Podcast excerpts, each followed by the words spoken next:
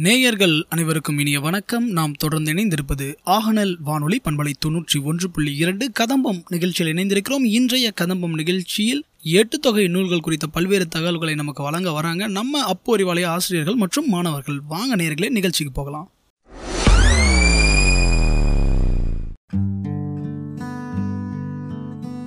அனைவருக்கும் வணக்கம்.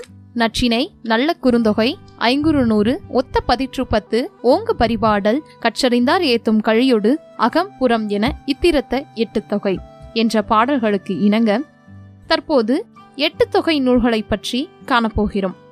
என்னப்பா இப்படி புரியாத பாடலை பாடுகின்றேனே என்று நீங்கள் சிந்திக்கலாம். ஆனால் இவை நம் தமிழக வரலாற்று சிறப்புமிக்க சங்கம் வைத்து தமிழ் வளர்த்தவர்களால் அற்புதமாக பாடப்பட்ட நூல்களே இவை. இந்த நூல்களில் பழங்கால தமிழர்களின் வாழ்வியல்களை அறிய இவை ஏதுவாக அமைகிறது எனலாம். தற்போது எட்டு தொகை நூல்களில் இடம்பெற்றுள்ள அற்புதமான நூல்களை பற்றியும் எந்த நூல் சிறப்புமிக்கது என்பதை பற்றிய தகவல்களை சில உரையாடல்களின் மூலம் பெறலாம். அதற்கு முன்பு இந்த எட்டு தொகை நூல்களை அகம் சார்ந்த நூல்கள் புறம் சார்ந்த நூல்கள் அகமும் புறமும் சார்ந்த நூல்கள் என்று பிரிக்கப்பட்டுள்ளது. அவை என்பதை என்று தற்போது அறியலாம். அகம் சார்ந்த நூல்கள் ஐந்து நற்றினை குறுந்தொகை ஐங்குறு நூறு கலித்தொகை அகனானூறு ஆகிய ஐந்தும் அகம் சார்ந்த நூல்கள். இரண்டு புறம் சார்ந்தது. அவை பதிற்று பத்து மற்றும் புறநானூறு மற்றும் அகமும் புறமும் சார்ந்த நூல்கள் ஒன்றே ஒன்று பரிபாடல். தற்பொழுது உரையாடலை தொடங்கலாம். முதலாவதாக நற்றினை. நான் தான் நச்சினே நான் நானூத்தி ஒரு பாடல்களை கொண்டவள். நான் உருவாகுவதற்கு பேருதவியாக இருந்த மன்னர். அதாவது தொகுப்பித்தவர் என்று கூறலாம்.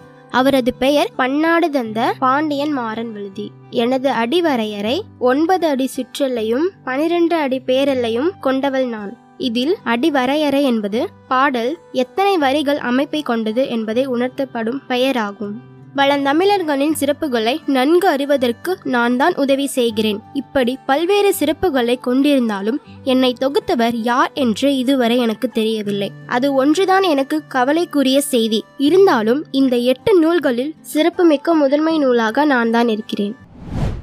அடுத்ததாக நான் தான் குறுந்தொகை. நானும் நானூத்தி ஒரு பாடல்களை கொண்டவன். என்னை தொகுப்பித்த சிறப்புமிக்க மன்னர் யார் என்று தெரியவில்லை. இருந்தாலும் என்னை தொகுத்தவர் பூரிக்கோ என்ற புலவர் ஆவார். நான் நாலு அடி சிறுமையும் எட்டு அடி பெருமையும் கொண்டவன். என்னுடைய சிறப்பு ஏராளம். அதில் ஒன்றை மட்டும் கூறுகிறேன். அதுவே அனைத்திலும் அடங்கும். இறையனார் தருமிக்கு பொற்கிளி அளித்தார். இந்த நிகழ்வானது நடைபெறுவதற்கு காரணமே நான் தான் எனது பாடலை பாடிய இறையனார் பாண்டிய மன்னர் நக்கீரர் மூவருக்கிடையே வாதம் ஏற்பட்டு இறுதியாக தருமிக்கு பொற்கிளி அளிக்கப்பட்டது. இப்படி இவ்வளவு சிறப்புமிக்க நிகழ்வு நடைபெற்றது. ஆகவே நான் தான் மிகச் சிறந்தவன் எனது பெயர் ஐங்குறு நூறு. என்னை ஐந்து கூட்டல் குறுமை கூட்டல் நூறு என்று பிரிக்கலாம். நான் ஐநூறு பாடல்கள் உடையவன். என்னை தொகுத்தவர் புலத்துறை முற்றிய குடலூர் கிளார் என்னை தொகுப்பித்த மன்னர் யானை கட்சே மாந்தரஞ்சேரல் இரம்பொறை. ஐநூறு பாடல்களை கொண்டதால் தான் ஐங்குறு நூறு என்று பெயர் வந்தது. மூன்றடி சிற்றில்லையும் ஆறடி பேரலையும் கொண்டவன் நான் என்னுடைய சிறப்பு ஐந்து திணைகளான குறிஞ்சி முல்லை மருதம் நெய்தல் பாலை ஆகிய திணைகளுக்கு நூறு பாடல்கள் வீதம் ஐநூறு பாடல்களால் என்னை பாடினார்கள். இவ்வளவு சிறப்புமிக்க நானே தானே சிறந்தவன். எனது பெயர் பரிபாடல். நான் இருபத்தி ஐந்து அடி சிறுமையும் நானூறு அடி பெருமையும் கொண்ட மிக பெரியவன் இந்த எட்டு நூல்களில் அதிகமான அடிவரையை கொண்ட சிறப்புக்குரியவன். நான் எழுபது பாடல்களை கொண்டவன். நான் அகம் சார்ந்தவனா அல்லது புறம் சார்ந்தவனா என்ற ஐயம் ஏற்படுவதற்கு காரணமான பாடல் வரி என்னவென்றால் வேண்புதலை காத்த நோன்பு கால் எக்கம் என்ற வரியால் நான் அகமும் புறமுமாக இருக்கின்றேன். இந்த வரியால் தான் ஐயப்பாடு ஏற்பட்டது. இதற்கு முன்பே இருந்த வரிகள் அனைத்தும் அகம் சார்ந்ததாக இருந்தது. இந்த ஒரு வரியால் ஐயப்பாடு ஏற்பட்டது குறிப்பிடத்தக்கது. ஆகையால் நான் தான் சிறந்தவன். என் பெயர் பதிற்று பத்து நான் நூறு பாடல்களை கொண்டவன். ஆனால் எவ்வளவு கடினப்பட்டு இந்த நூறு பாடல்களை புலவர்கள் ஏற்றியிருப்பார்? இதில் வருத்தப்பட வேண்டிய செய்தி என்னவென்றால் இருபது பாடல்கள் காலத்தின் மாற்றத்தால் அழிந்துவிட்டனர். தற்போது எண்பது பாடல்கள் மட்டுமே உள்ளது. என்னை தொகுத்தவர் தொகுப்பித்தவர் யார் என்று தெரியவில்லை. என்னை பத்து பத்தாக பிரித்து பத்து புலவர்கள் பத்து அரசர்களை சிறப்பித்து பாடியுள்ளார்கள். அதனால் நான் தானே சிறந்தவன்? நானே கலித்தொகை. என்னை தொகுப்பித்தவர் யாரென்றே தெரியவில்லை. என்னை தொகுத்த புலவரின் பெயர் நல்லந்தோனார் எனப்படுவதாகும்.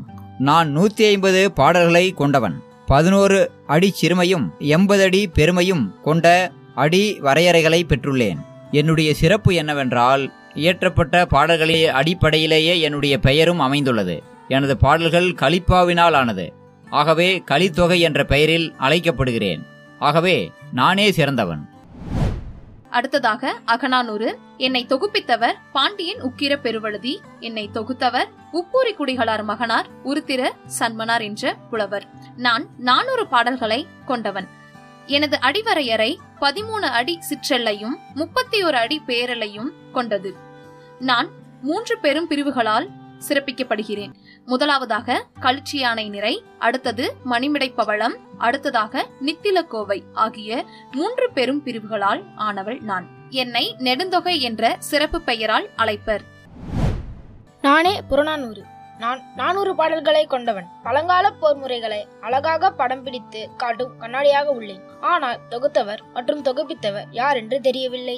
நாலடி சிறுமையும் நாற்பது அடி பெருமையும் கொண்டவன் நான். பழங்கால தமிழ் மக்களின் கல்வி நாகரிகம் வீரம் படைகள் போர்முறை ஆகிய செய்திகளை சிறப்பாக தொகுத்து கூறுவதால் நான் தானே சிறந்தவன். இவ்வாறு சங்க நூல்கள் அல்லது பதினெண் மேற்கணக்கு நூல்களில் ஒன்றாக இடம்பெற்றுள்ள எட்டு தொகை நூல்கள் என்று சொல்லப்படுகின்ற நற்றினை குறுந்தொகை ஐங்குறுநூறு பதிற்றுப்பத்து பரிபாடல் கலித்தொகை அகநானூறு புறநானூறு.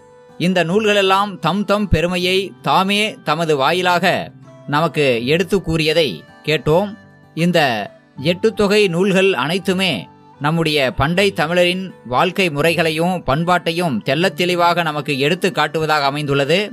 இந்த எட்டு தொகை நூல்கள் மாணவர்களின் வாயிலாக தாமே சிறந்தவை என்று கூறிக்கொண்டாலும் உண்மையில் இந்த எட்டு தொகை நூல்கள் எட்டுமே சிறந்தவைதான். ஆகவேதான் இந்த எட்டு நூல்களையும் சேர்த்து எட்டு தொகை என்று சான்றோர்கள் பெயரிட்டு வழங்கியுள்ளார்கள். ஆகவே இந்த எட்டு தொகை நூல்களை காலையில் படிப்போம் கடும்பகல் படிப்போம் மாலையில் படிப்போம். கற்று தமிழறிவை மேம்படுத்திக் கொள்வோம். நன்றி வணக்கம்.